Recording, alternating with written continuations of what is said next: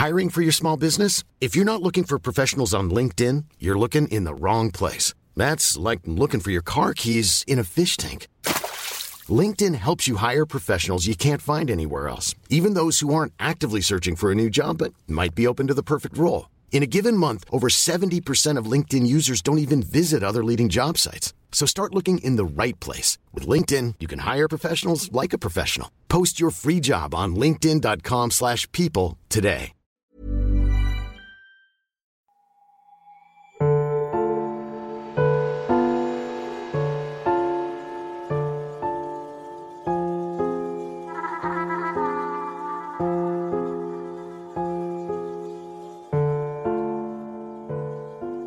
Welcome back to the Mind Poppers podcast. Before we get into this week's Mind Poppers, I want to preface the episode by saying that there was like a, a super moon last night or a strawberry moon, whatever the fuck that is. Um, and I hate to be this person. I hate to be this person. I do. But as a cancer, as people at home be like, shut up! as a cancer, you know, as a child of the moon, um, like God, the moon really does just wreak havoc with me. It really, really does. So I, I was up until 5 a.m. last night. I just had all this energy. Usually on a full moon, I'll do like a, a lunar cosmic realigning. I know people at home be like, he's lost it, he's lost it. Um, you know, I'll do some sort of some sort of thing anyway outdoors with the moon. But last night, oh, I was just in bed and I had like I could feel all this lunar energy and I wasn't doing anything with it, and it was just very overwhelming. So I feel like I'm hungover today, you know. I don't know if Mercury was in Gatorade or whatever, but um, I just I'm just feeling fucked up today. I feel so disorientated. Um, this week, um, I want to talk about for the mind poppers, right? Thought we'd do a bit of a fun one. I want to talk about drugs. I want to talk about drugs and all the different drugs and the highs. So I know a lot of you will have experience have no experience with drugs. Some of you will, will have dabbled, you know. Some of you mm, maybe hardcore users, which is which is perfectly fine.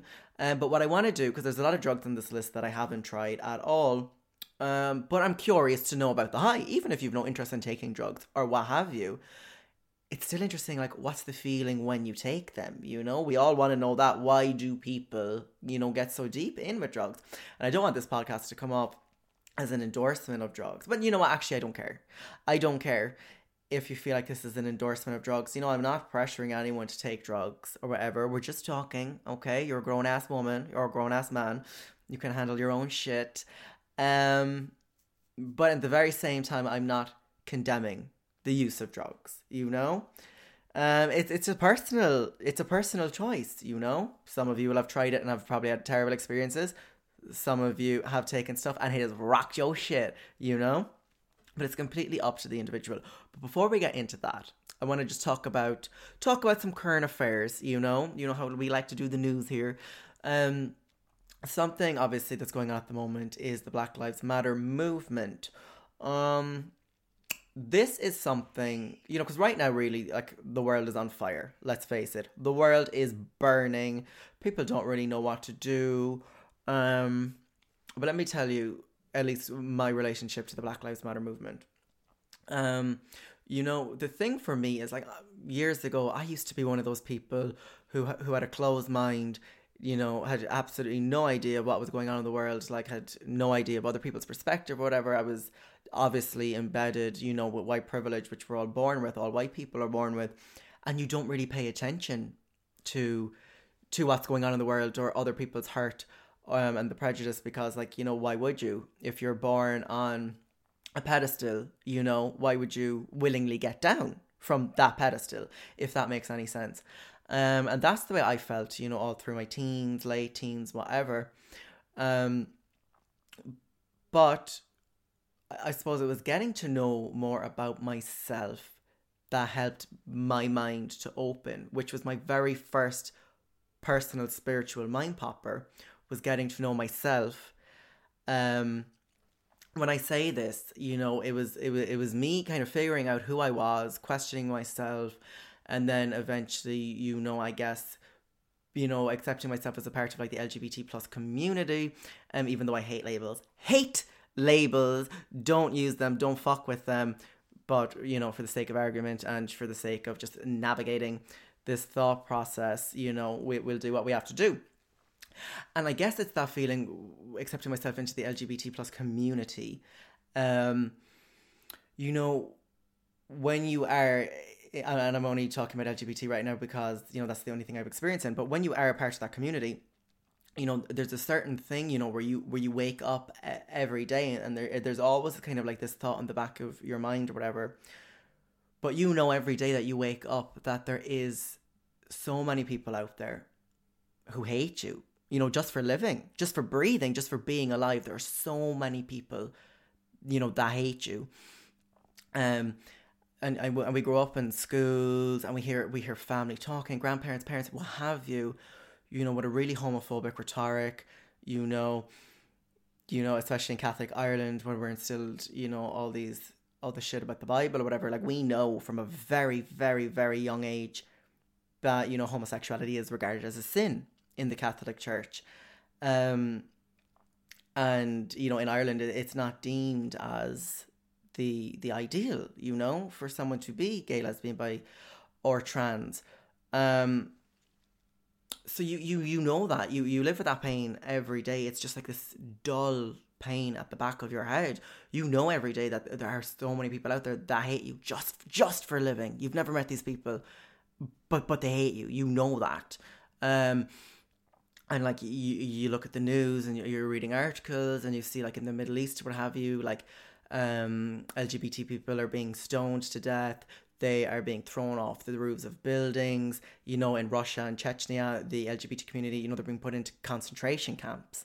That kind of a thing. You know, the people in the States, you know, they're being fired from their workplaces for being LGBT and what have you, and all that drama. And, you know, the, the US government, you know, constantly trying to undermine LGBT rights and, and that kind of thing.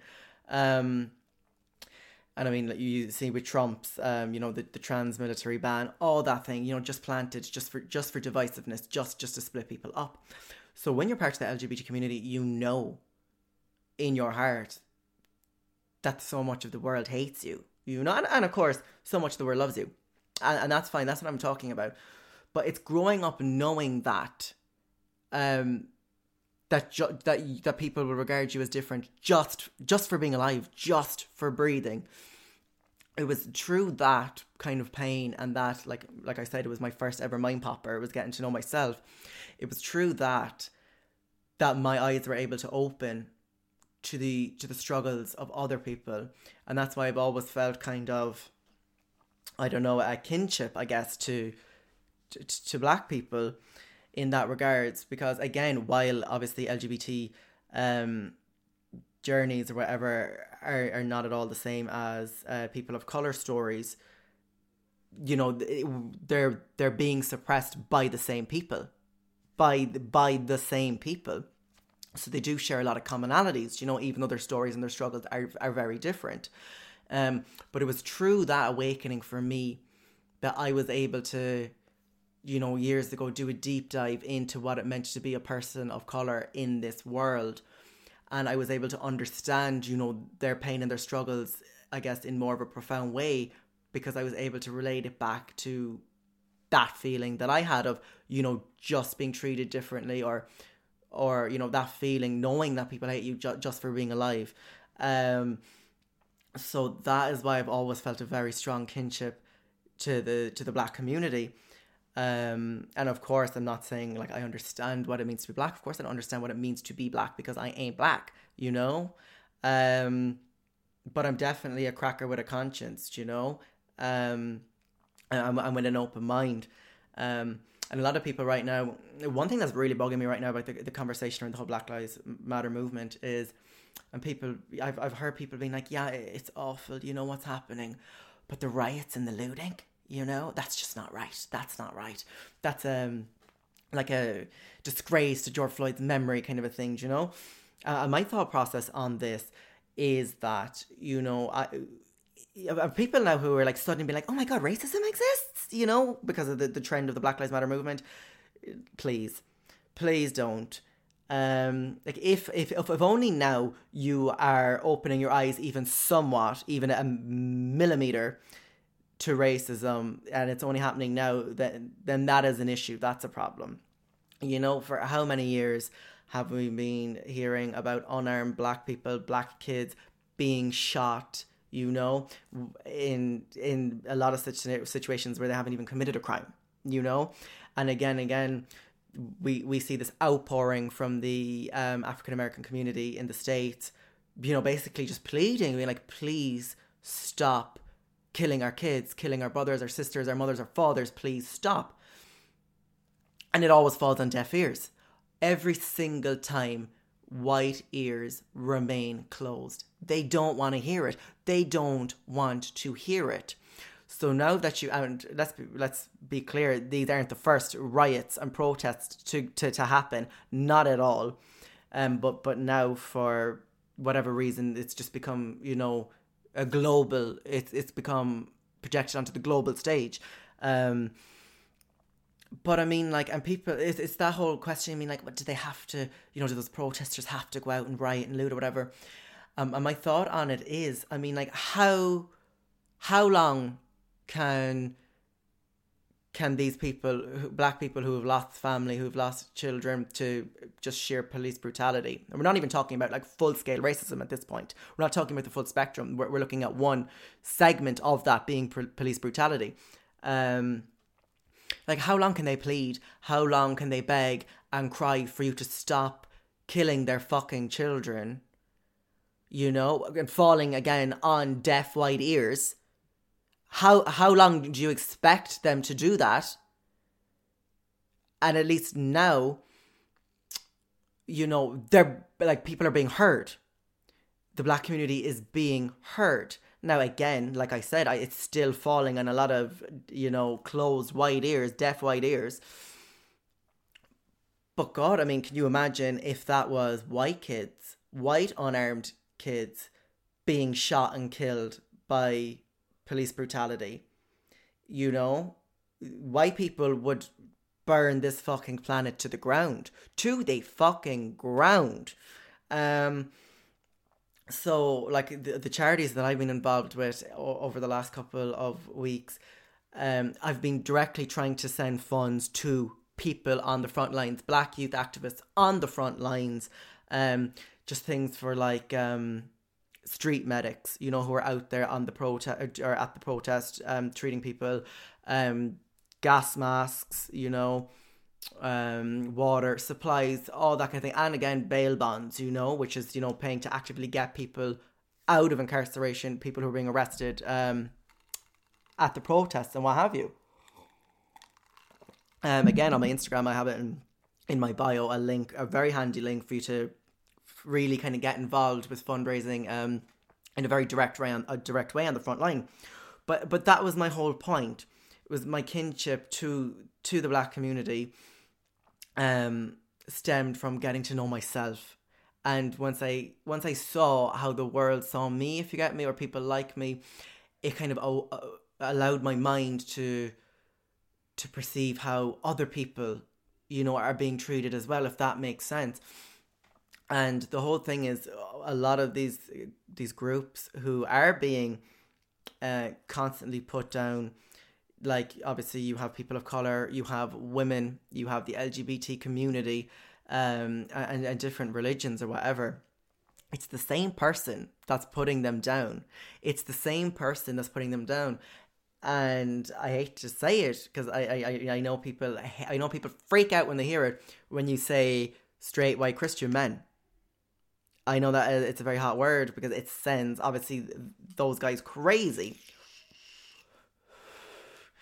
But you know, for a lot of civilization, straight white Christian men have been on the top of the societal pyramid. You know, they, they have been the rulers to everybody.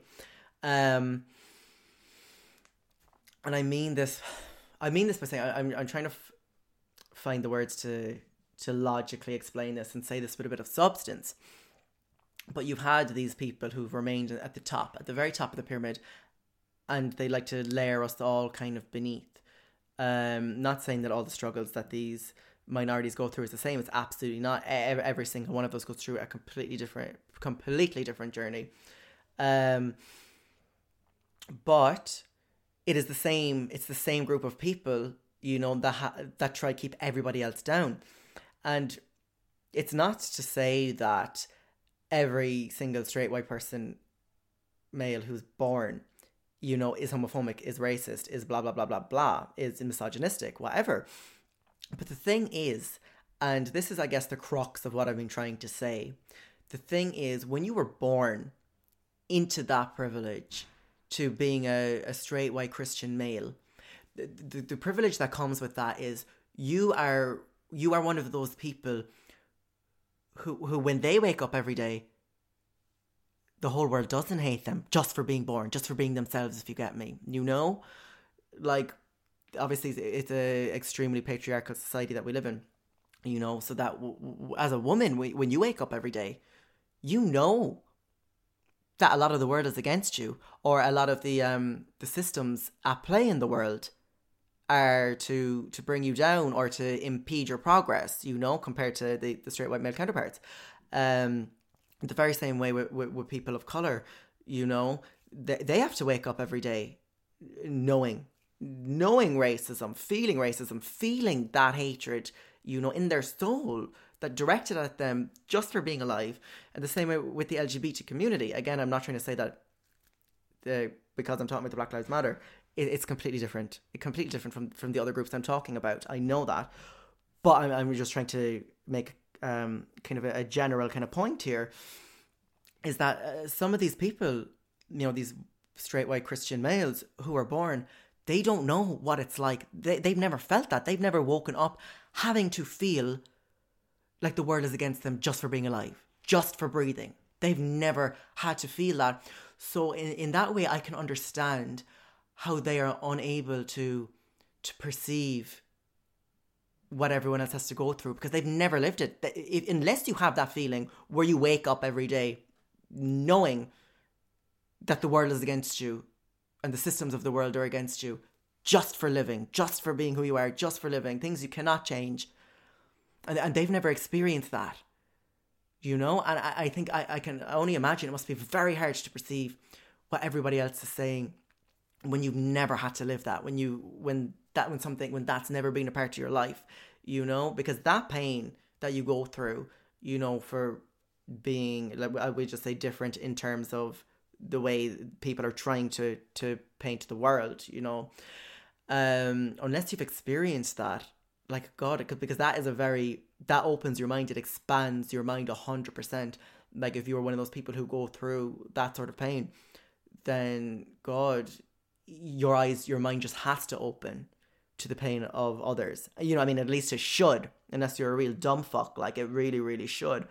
Um it's your duty to if you're one of these suppressed people in in any regard it is your duty you know to to stand by the other suppressed groups and to uplift them 100% and it is your duty to get to know and become familiar and educate yourself as much as possible in what these other people have to go through because their journey and their problems and their struggles are completely different to yours um so you have to be educating yourself so I don't want to be hearing now that like, oh my god, racism is a thing. What? What? how come nobody said anything about this? You know the way everyone, because everyone's going on Instagram now. Like a lot of people, like a lot of these influencers, you know, like, oh my god, how did I not know this was going on? Like that's some bullshit, you know. But at least now, do better. You know, do better. Um, and I mean, look, if you're listening to this podcast, your mind is already so much more open than a lot of people, you know. So I know you guys don't need to be hearing this. Um, but the, the thing about what's going on in America, and um, this is just my own thought process or whatever, like I can understand it completely.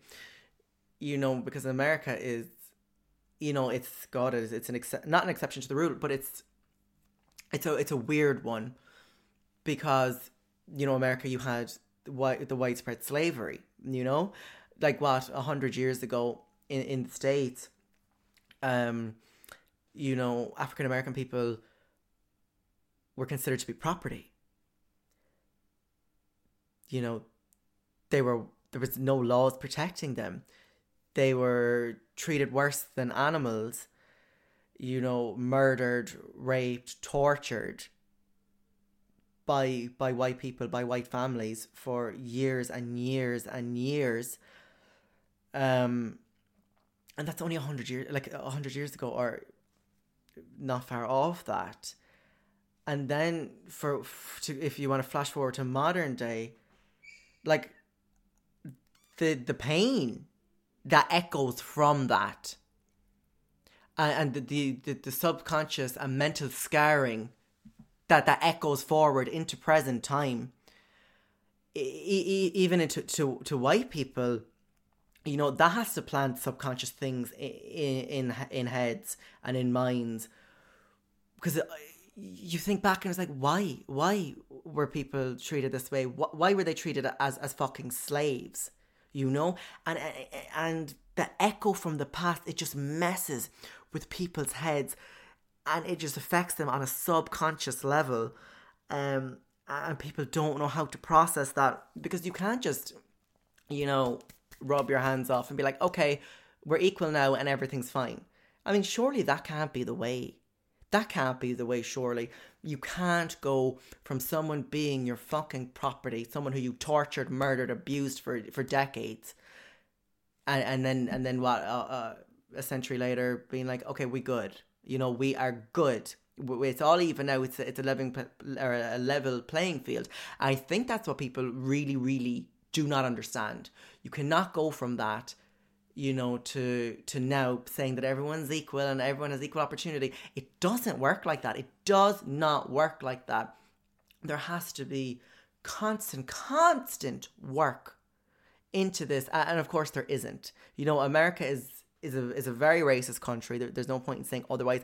And it's not even that but it's built on, on a racist foundation. And the system is built to suppress people of color. And that's just a fact. That is just a fact. There is nobody in the united states uh, as an, a person of color who is going to have the same opportunities as their white counterpart.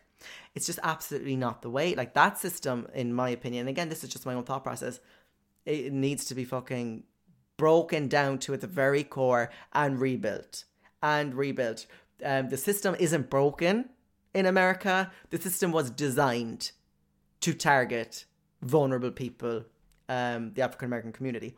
1000%. You know, ideally, on talking about this, especially while we have the protests going on at the moment, um, ideally, I'd like to have, you know, people of color on the podcast telling me about their experiences rather than, you know, my perception of what's going on and all that. Again, because I'm a white person, so I, I'll never be able to speak on what it's like to be a black person and, and what that means and how that feels navigating the world. Ideally i would like to be able to do that and be able to have people on and talk. Currently like we are what like seven episodes in okay we are still recording from the basement the mind poppers basement. We do not have the technology to facilitate that right now okay um especially when Imagine is trying to squeeze me for 60 euro fucking month for broadband okay? We do we are doing this on a mobile hotspot okay? Um but so but when when the technology arrives, absolutely, I would love to. In the meantime, the the my sister podcast, the It Girls, uh, Jenny and Lindsay had some fantastic people on sharing their experiences on their latest episode uh, of the It Gals podcast. So check that out. Check that out for a more in depth look, more in depth than what I can offer you right now. Um, but without further ado, let us get on. Let us get onto the rest of the episode on a lighter note. So, the first drug we're going to talk about for this week's Mind Popper is weed, marijuana. What gets you high in weed is a thing called THC.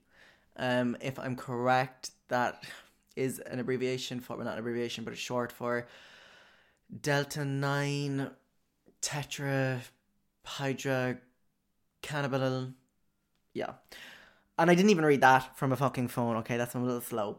Um, but THC in the marijuana is what gets you high. And let me tell you, I think that weed is one of the most beautiful things this universe, this planet has bestowed upon us. Weed can be absolutely stunning, stunning, amazing, groundbreaking, game changer, the sister I never had. Um, you know, being with people and being stoned is is absolutely incredible. You know, it bonds people together.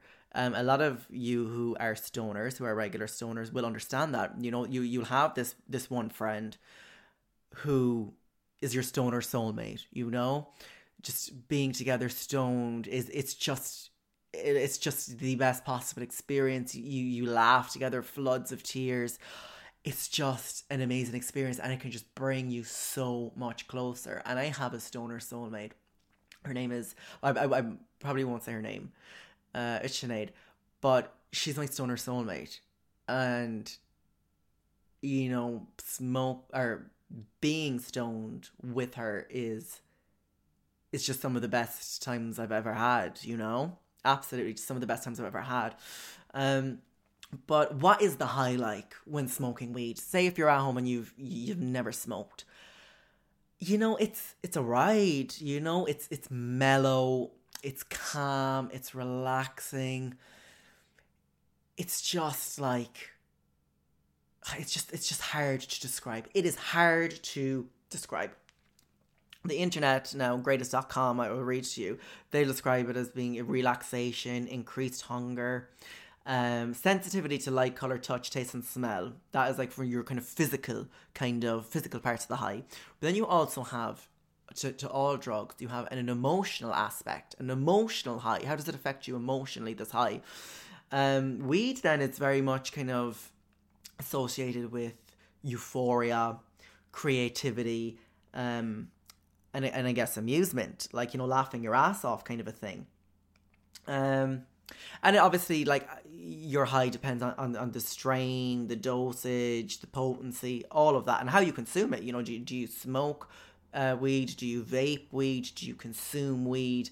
You know, in terms of foods, you know, which is a big and bustling growing market as cannabis food, edibles, um, oils, THC oil, that kind of a thing. Um, and let me tell you, it is it's one hell of a time. It's just one hell of a time. Uh, and then and then being stoned by yourself as well is also an amazing experience. Being stoned by yourself, it, it can be like oh my god, just an abundance of creativity. There have been times when I've been stoned I, I, and just thinking, thinking in my head and, and following my thought processes and my, my train of thoughts or whatever and see where they lead me.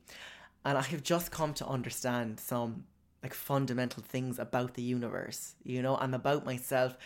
Like being high on weed can just offer you such an open gateway into introspection and understanding things about yourself and why you think certain things and questioning.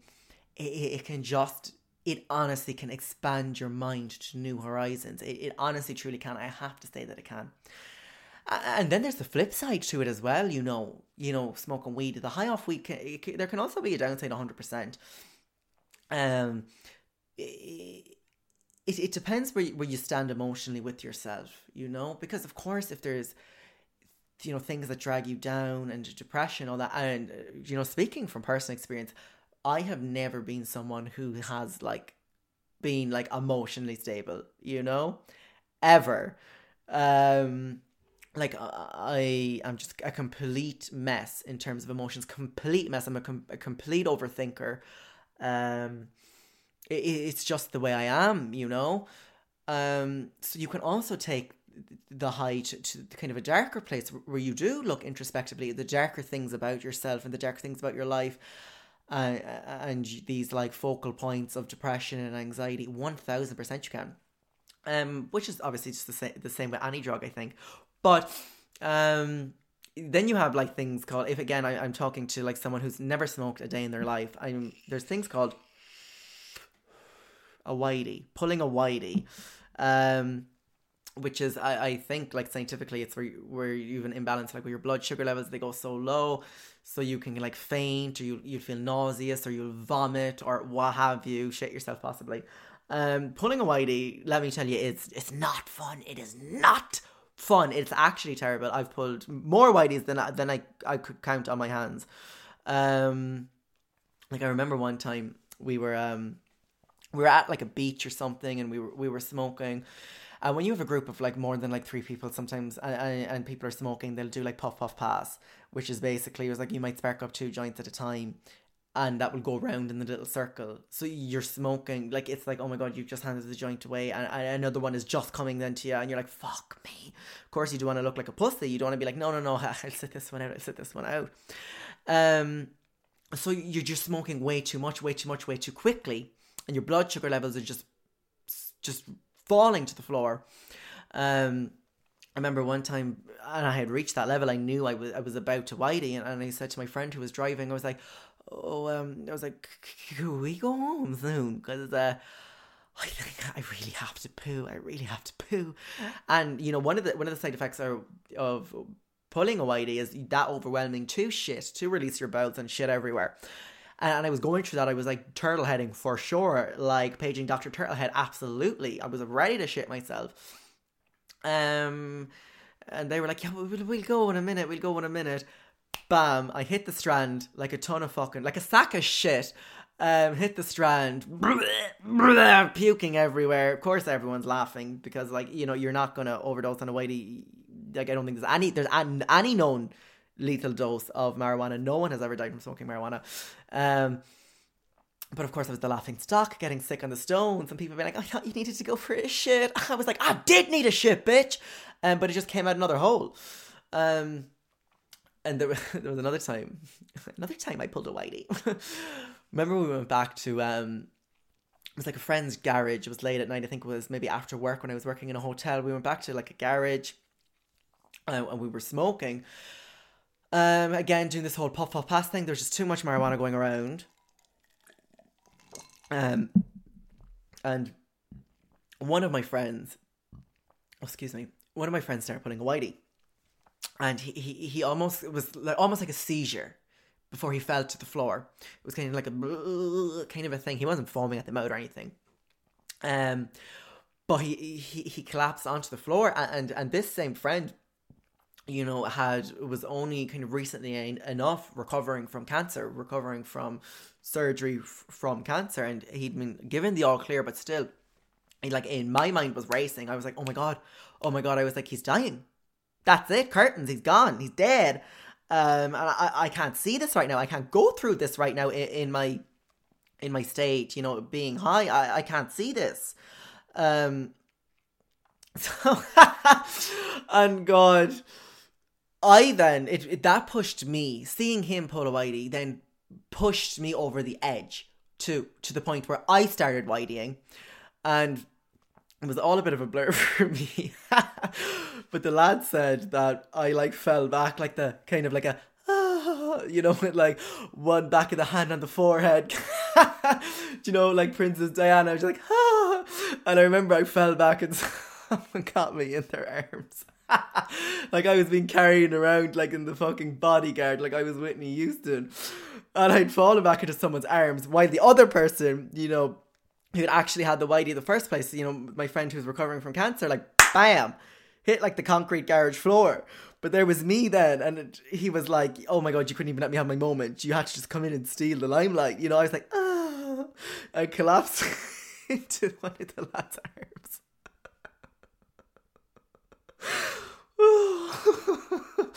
you know, very um, delicately.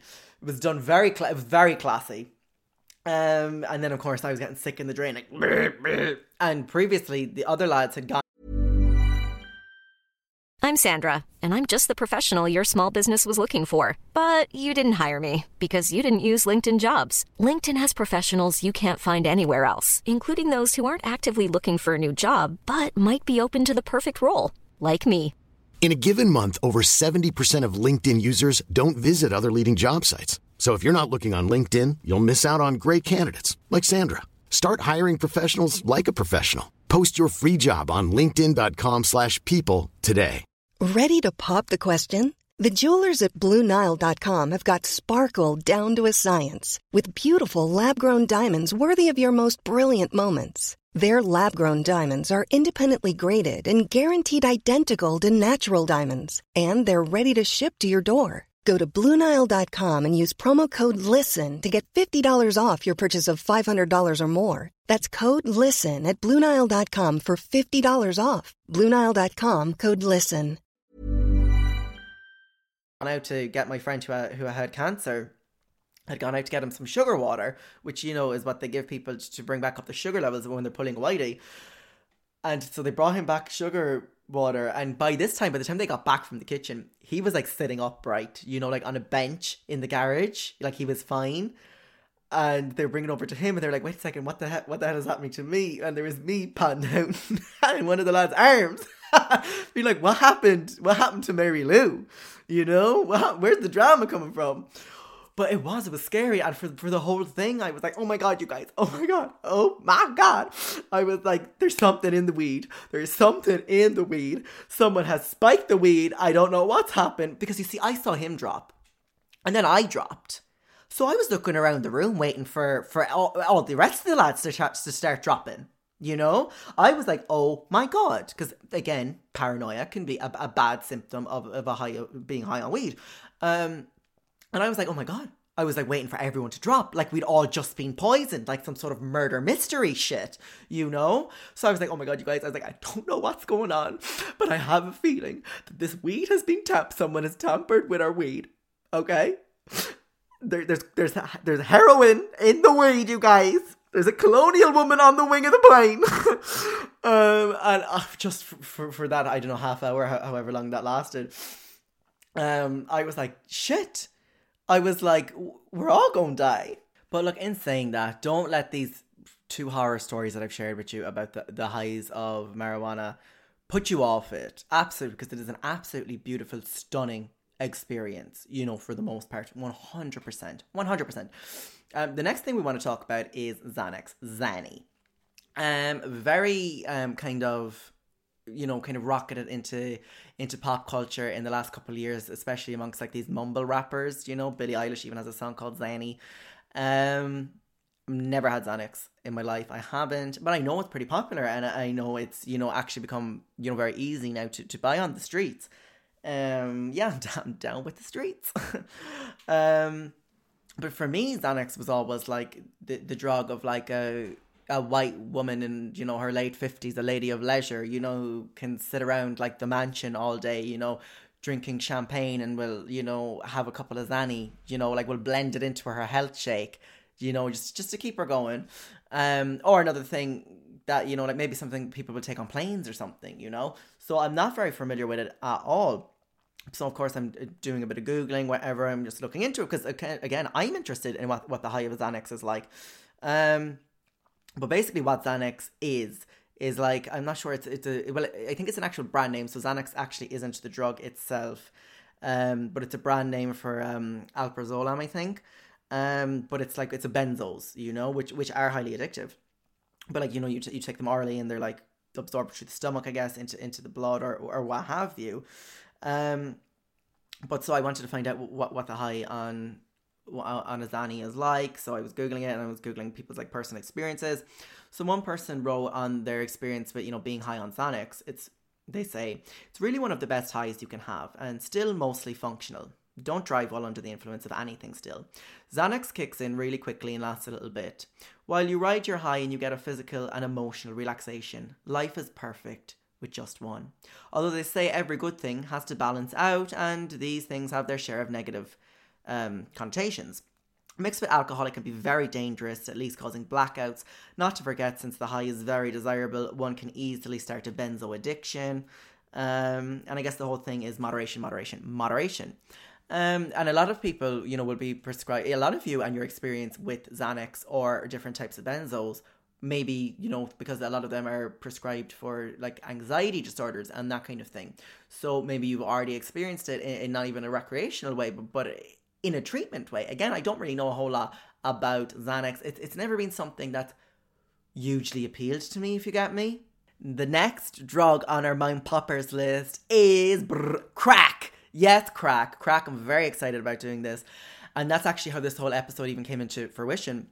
I was talking with my friend Sinead, um, and she was telling me about, about, I think it was something, what someone had said or someone had did And I was like, oh, maybe they did it, you know, with clear intentions or whatever or maybe they you know they did it because it made them feel good or whatever um, and they were like she was like yeah but that person also smokes crack. I was like okay. Um, you don't need to know the context of that. But that is how we started talking about crack and i was like god i was like would you ever try crack? And she was like no i definitely wouldn't try crack. And i was like yeah i'm kind of the same because it's well like there's a negative connotation surrounding it like oh she smoked crack he smokes crack, you know, a crackhead. No one wants to be a crackhead, you know? Um, but it is, it is a growing popular drug and is easily available on the streets, you know? Um, and I said to her, I was like, well, what about, okay, let's say, if me and you were like locked in, like, say, this small apartment for an entire week, um, we couldn't leave. We were we were super bored. There, there was no weed or anything, but there was there was some crack. There was some crack left out on the table would we would would would would we smoke crack? and she was like, mm, I mean, we could try it. We could try it. But the thing about crack is, in our discussion, we were like, oh well, it's meant to be you know super addictive. Um, so I was like, okay, well, what about if you know for this hypothetical week we smoke the crack, but have already set up to go straight into a rehab center, like a really nice rehab center, like the celebrities go to, you know, on the last day when when the crack is gone. So she was like, Look, I'm not ruling it out. I'm not saying no to crack. I'm saying no right now, you know? And I, I, and I, and I respected that. But I, I was doing some research into into crack as a drug and the high that comes with crack because um and smoking crack um because it's something that interests me and, it, it's very embedded in pop culture but I, I knew really nothing about it so I was reading an article on the the New Republic and I'll just read a, a brief little bit for you but the author writes, but crack is something else. Probably no one making our government's drug, drug policy has ever smoked a rock of crack cocaine. Nor has anyone who regularly reports or comments in the media on the ravages of crack capitalism. Now, I won't argue that you have to smoke crack to understand the war on drugs, any more than you have to kill someone to understand the war in Vietnam. And I certainly wouldn't argue that crack isn't hazardous or anyone should try it. Having been through the experience, though, may facilitate, may facilitate a certain realism about the conflict in question. Uh, so this author for the New Republic is going on to talk about their, you know, experiences. I think for the first time smoking crack. Um, crack is a pleasure, both powerful and elusive. Smoke a rock, and for the next twenty minutes, you will likely appreciate, or you will likely appreciate sensuous phenomena ranging from MTV to neon lights to oral sex hmm, okay, I'm into it. After your 20 minutes is up, you will have a chemical aftertaste in your mouth, and in all likelihood, the sneaking desire to smoke another rock. To see what it's all really about, just one more. You'll want to pick up a $25 rock, which can be split into four or five smaller rocks. As you smoke your second rock, it may strike you that crack, the crack high, um, combines the best aspects of marijuana and cocaine. The pleasure of pot is not just a high but a buzz. Smoke a joint and space out. Cocaine, in contrast, is clearly a high stimulant to sociality. Do a line and get into some serious play or some pleasurable work. Crack is both spacey and intense. It has the head rush of marijuana or amyl nitrate with the clarity induced by a nose full of powder cocaine. Like I, I and I, when I remember reading this for the first time, I kept going back to the line. Crack is both spacey and intense. Like what Lana Del Rey lyric is that, you know? Um, but of course, like if like of course, like before this, I was like, of course, I'm never going to smoke crack. But I, I took a screenshot of this article and I sent it to my friend Sinead, and we were both kind of hooked on the crack is both spacey and intense. You know, I'm like, ooh, who is she? I'm like, oh my god, do I want to smoke crack now? um, but again, just that that description of it, of course, it sounded amazing, sounded like straight out of a, a Lana Del Rey song. The author goes goes on to, to write, There's no disputing. Oh, sorry, no. We're about to move on to another drug. Um, but so of course, you know, you, you, when you when you read that, that sounds amazing. You know, spacey and intense. Um, but again, I guess the whole thing about crack is it is super addictive. You know, what's this whole thing about chasing the high? Um, so I guess I mean it's just not a good idea, especially if you're not someone who has strong willpower. And even if you are someone who has strong willpower, sometimes that's not enough. So I mean, it's all fun and games to also talk about the high of crack, the high of smoking crack. Does she smoke crack? Um, absolutely, because I'm curious. I've never smoked crack, and I'm, you know, I do have this burning desire to to, to know about the highs of these drugs. Um, it's just something that's very interesting to me. Not saying that I'll ever smoke crack, and it's all well and good for us to talk about the highs of crack, but but the dangers of a lot of these drugs and the addiction to them is is just off the chart charts. It's something you know that the strongest people in the world can't control. So you have to keep that in mind. You know, all we're doing now is exploring the highs. All right, and I'm not going to go into many lows. But you have to keep that in mind, absolutely. I remember the iconic interview with Whitney Houston, and I think maybe was it with was it with Diane Sawyer? It was at least Diane Sawyer esque, you know, one of these uh, uh, American interviewers and they were they were talking about Whitney's um, and it's a brilliant interview. You should Google it. They're talking about Whitney's drug use and is, is she does she overdo it and all that. And I think it, could have been Barbara Walters and or Diane Sawyer, but but the interviewer is like, and what about crack? And Whitney is like, shuts it down straight away. She's like, uh uh-uh. uh. She's like, we don't smoke crack. She's like, let's just get one thing straight. We don't smoke crack. Crack is cheap. We don't do that. Crack is whack. and it is. The next drug I want to talk about in the Mind Poppers podcast, Drugs Edition, is cocaine. And if you're listening to this, whether you have taken cocaine, whether you recreationally take cocaine, or you, you definitely know someone who takes cocaine, cocaine has just become a massive part of the culture. And perhaps it always has. You know, I'm, I can only talk in my own experience and what I've seen. Um, you know, was it as big as was it as big in the day as it was, you know, when our parents were going around or your parents, what have you. um, like cocaine for me, right? The whole thing about cocaine is in theory, cocaine is like a very classy drug. You know, cocaine is the drug of the rich and famous. You know, cocaine is the drug of the supermodels, you know?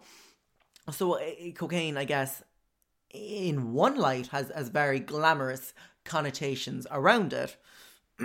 but I mean, as you'll see it, how it's actually lived out. I mean, yes, that can be beautiful. You know, you have this beautiful image like me sitting down, be like, "Excuse me," you know, while I go powder my nose. You know, beautiful, beautiful. But then you, you when you go and you actually see people, you know, who who take cocaine recreationally. And like they're snorting a line off the dirty, cit- you know, cisterine in, in some grimy little pub toilet, and you're like, okay, that's disgusting. That is revolting you know? Um, it's like when you take all the class out of cocaine, you know, it really loses the magic, doesn't it? You know? Seeing people huddled around a dirty fucking toilet seat snorting coke. It really does. You know, it's a far cry from the from the modeling world, you know, of of cocaine. and uh, the high with cocaine is it's it's very hard to describe. It's like super caffeine rush. It's like your your body's tingling. You're you're intense. You're you're, very in the moment. You're talking talking shit. Um, and you you, you know what? I, I I'll be honest. I've you know back in the day. Back back in my modeling days, you know, when I was just a, they were like, "Oh, there's Riley." that's just a he's just a party girl with a bad habit.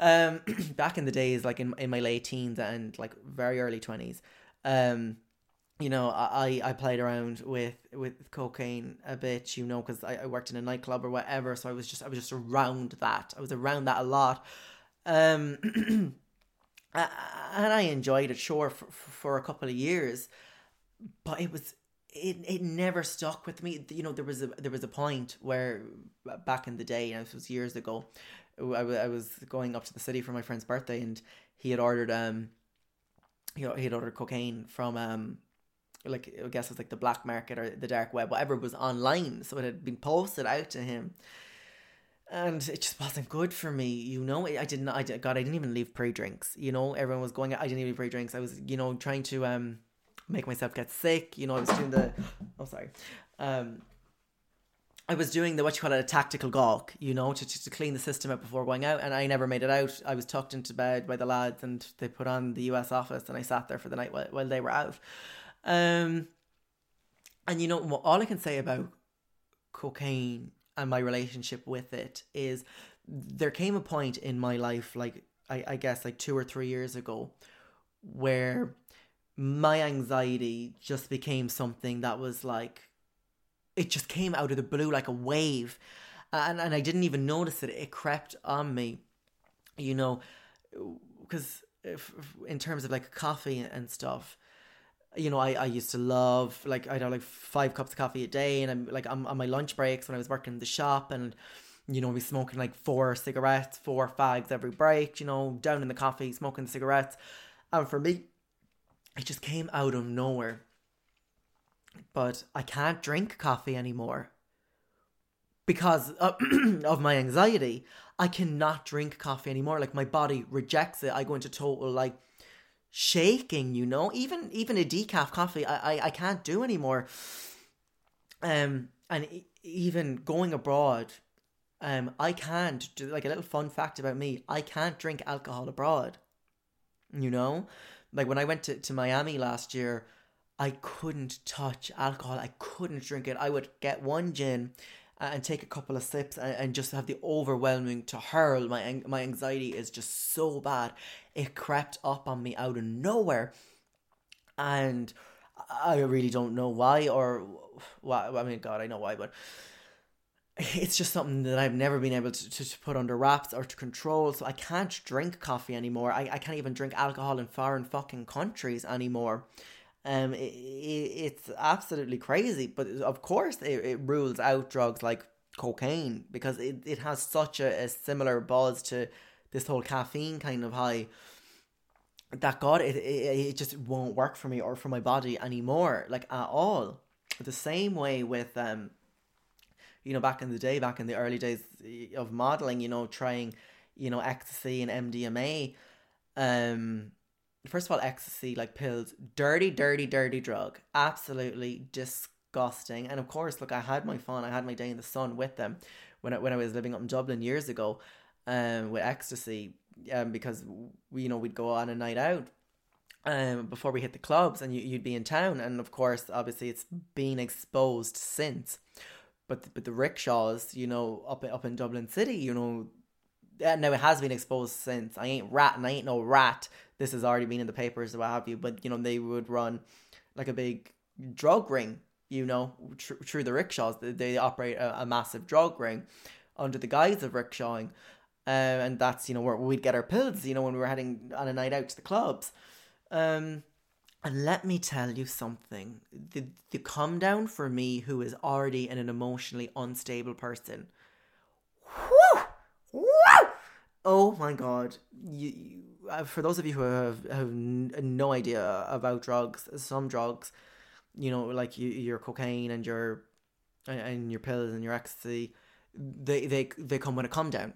You know, you have to pay the piper. You know, the genie grants you a wish, but you gotta pay somehow and you pay the next day with with a calm down because things like with like ecstasy, Molly, what have you, it, it puts your your hormones into into overdrive. So, so your brain the part of your brain that produces serotonin is working in overdrive. It's just you know all the happy feelings. That's where that feeling of euphoria comes that serotonin release. And then obviously the next day and the next two days the next three days your your hormone levels are so off such an imbalance because your brain is depleted of serotonin. So you're just down in the depths, the depths of depression. Oh my god. The times where I lay in my little meter by meter room in Dublin, coming down the days after and just feeling, oh my god, like suicidal. Like bawling, bawling my eyes out. Whew, fuck, it was it was tough, and it is. I am not emotionally strong to power through a come down. So that's why I had to leave that. Leave that in my very early twenties, late teens. I can't I can't fuck with that shit no more. I, I just I'm not I'm not emotionally strong enough for ecstasy. Uh, and I remember one of the nights we were out, my, my, my friend in college had taken ecstasy as well and she's like me, you know, very emotionally unstable. Sorry. Um, but she is. Um, and her come down was so bad the next day that she went to the to the university nurse and was like, I think somebody may have spiked my drink with ecstasy. Well, and nobody did. You know, the bitch bought the ecstasy. Um, she's like, I think somebody spiked my drink with ecstasy. Um, and was going through oh she was like i might have taken it by an accident. I can't remember.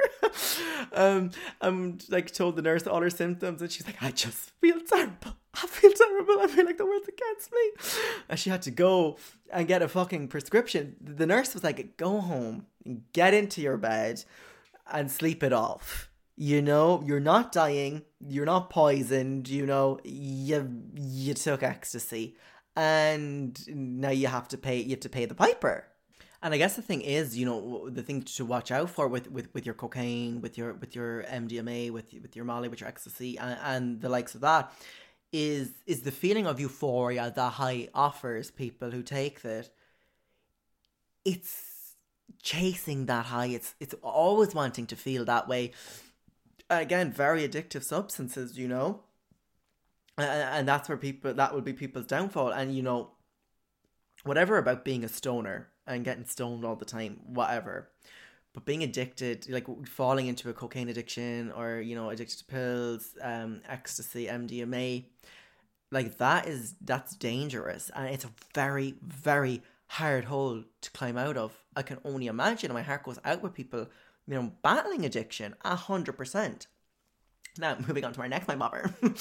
um, again, this is for entertainment purposes, okay? Look, I'm not telling any of you bitches to go and smoke crack. If you go and smoke crack, be it off your own back, you know? Don't try to slap me with a solicitor's letter, alright? Because I have the best solicitor in town. um, for the final drug I want to talk about, and yes, I only picked a handful of drugs that were, were topical.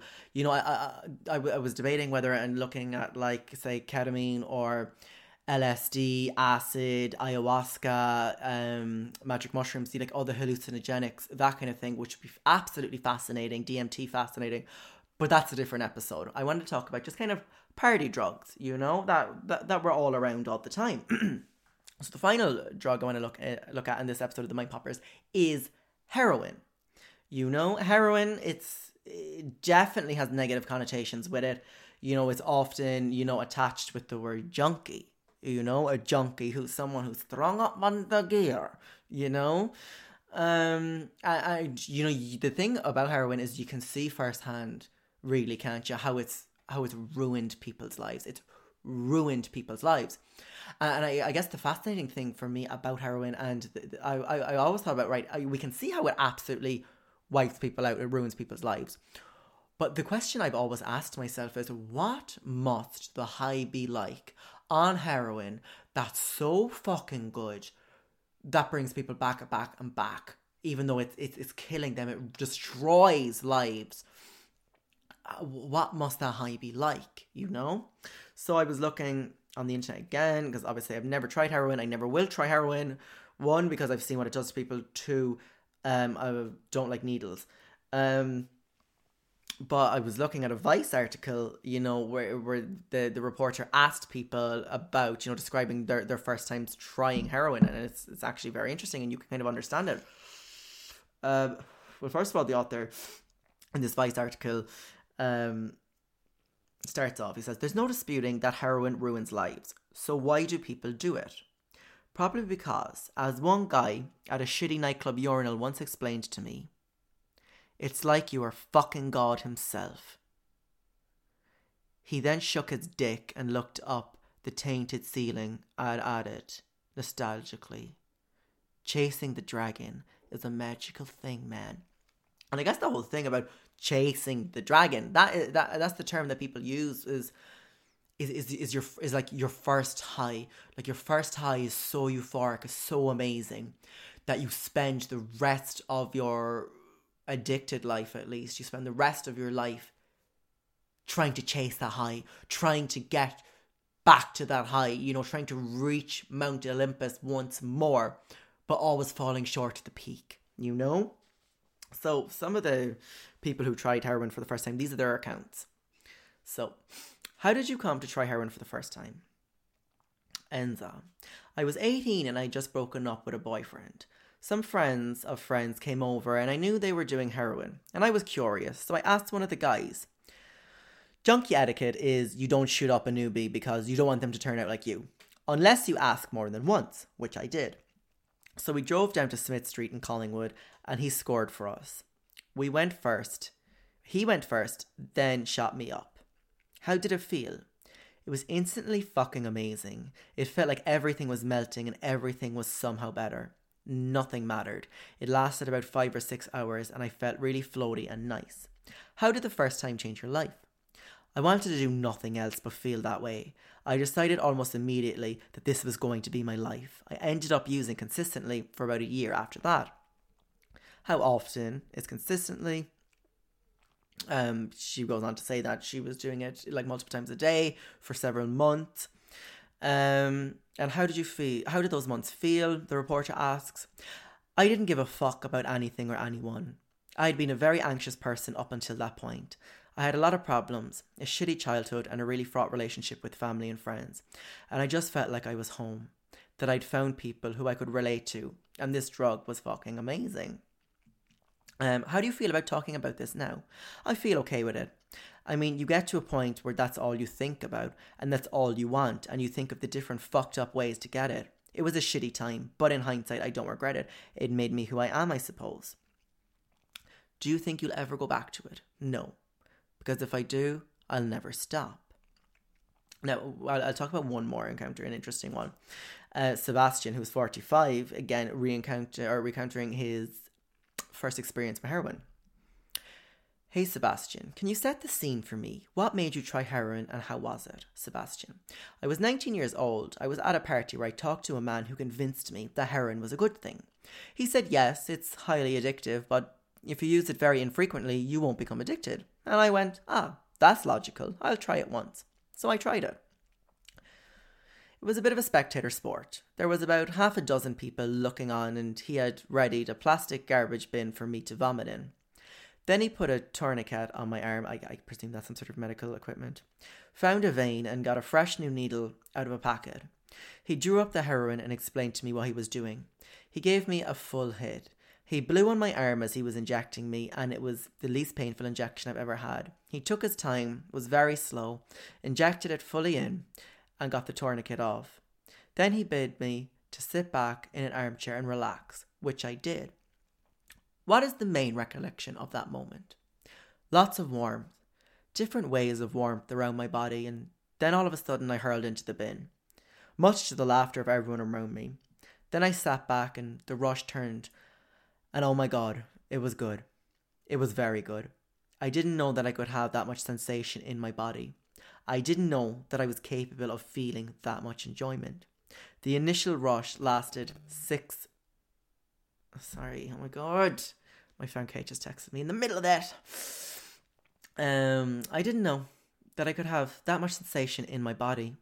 I didn't know that I was capable of feeling that much enjoyment. The initial rush lasted about 20 minutes. Why do I keep saying rush? Like going back to the rush like going back to that whole Pierce Brosnan, like I did in that last episode, like oh, Connery, um, it was very good. I didn't know that I could have that much sensation in my body. I didn't know that I was capable of feeling that much enjoyment. The initial rush lasted about 20 minutes and there was 6 to 8 hours where I was very relaxed, calm and had a sense of heightened well-being. How did it change your life after that?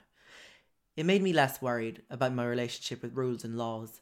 I started to realise that there was so much more to life than what I had been led to believe and accept. I started to get into some fairly serious hedonism and mysticism and fairly serious questioning of the paradigm. Are you describing heroin addiction? Well, I ended up using three times within the same month. And on the last time, I basically sat down and said, Look, this is awesome. I love the shit out of this. And if I don't stop, then I never will. I will absolutely rob banks to get this. I will absolutely destroy lives to get this. I need to stop. So I stopped, and it was a difficult thing to do. Not because I was particularly addicted, but because it was so particularly good that I had to say goodbye. I was literally settling for less after that. How does talking about this make you feel? Nostalgic, really. I was young and strong and healthy and full of potential, and I was succeeding in a lot of things, so it was a good time in my life. But I won't do it again, because it's one of those things that quickly becomes too much, and it'll overwhelm you. And I guess that's the terrifying thing with a lot of these drugs, isn't it? Is this whole idea of chasing the dragon. You know, of of experiencing a high so fucking intense that you want to spend the rest of your life just to feel that good again. That is that, that's scary. It, it, it's it's spooky. You know that that you can feel so good, so good that words can't describe. But that comes with a price, and that price is addiction and chasing the high. Mm-mm. So let this do be a warning to people. You know, think twice before you smoke crack. Think twice before you smoke crack. Absolutely, think twice before you do heroin. And uh, what I will say is, I'm not going to go into the, to the morality of drugs or what have you. Um, it's a personal decision for, for for people to make, and, and, drugs can absolutely be an absolutely positive thing in your life, one hundred percent. Again, they can be the thing that destroy it. You know, um. So I, I won't advise you either way, but what I will say is do your research. You know, if if you want to experiment with drugs, that is fine and that is your right. Um, but do your research. Make sure you are educated on these things because you know it can be what crack is one hell of a drug. You know, it can fuck you up. Again, I've never smoked crack, just FYI, just in case.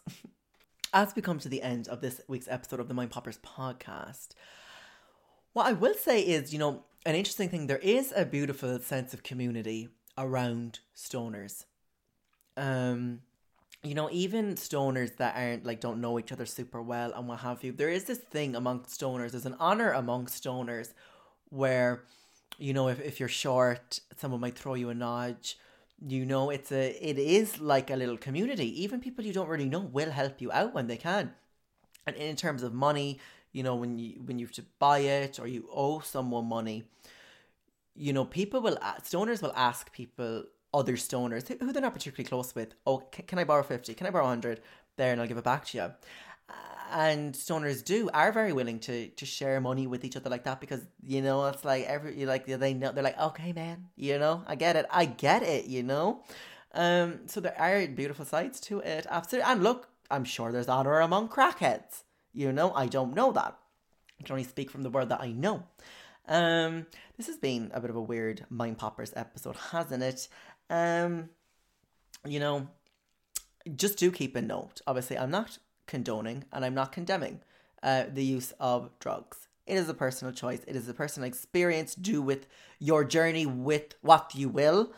Um, again, um, I know that we, we, we talked for a bit on uh, the Black Lives Matter movement and at least my personal um, ties to it, my emotional ties to it at least.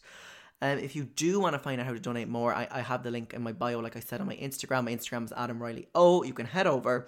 Um, I have it there saved. It's, it's a really handy website that will it will, it will give you the option. It will, it will help you find out and sort out where you, where you want your money to go, where you want your donations to go.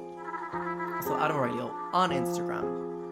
We will be back next week with a whole plateau of new mind poppers. Until then, stay woke.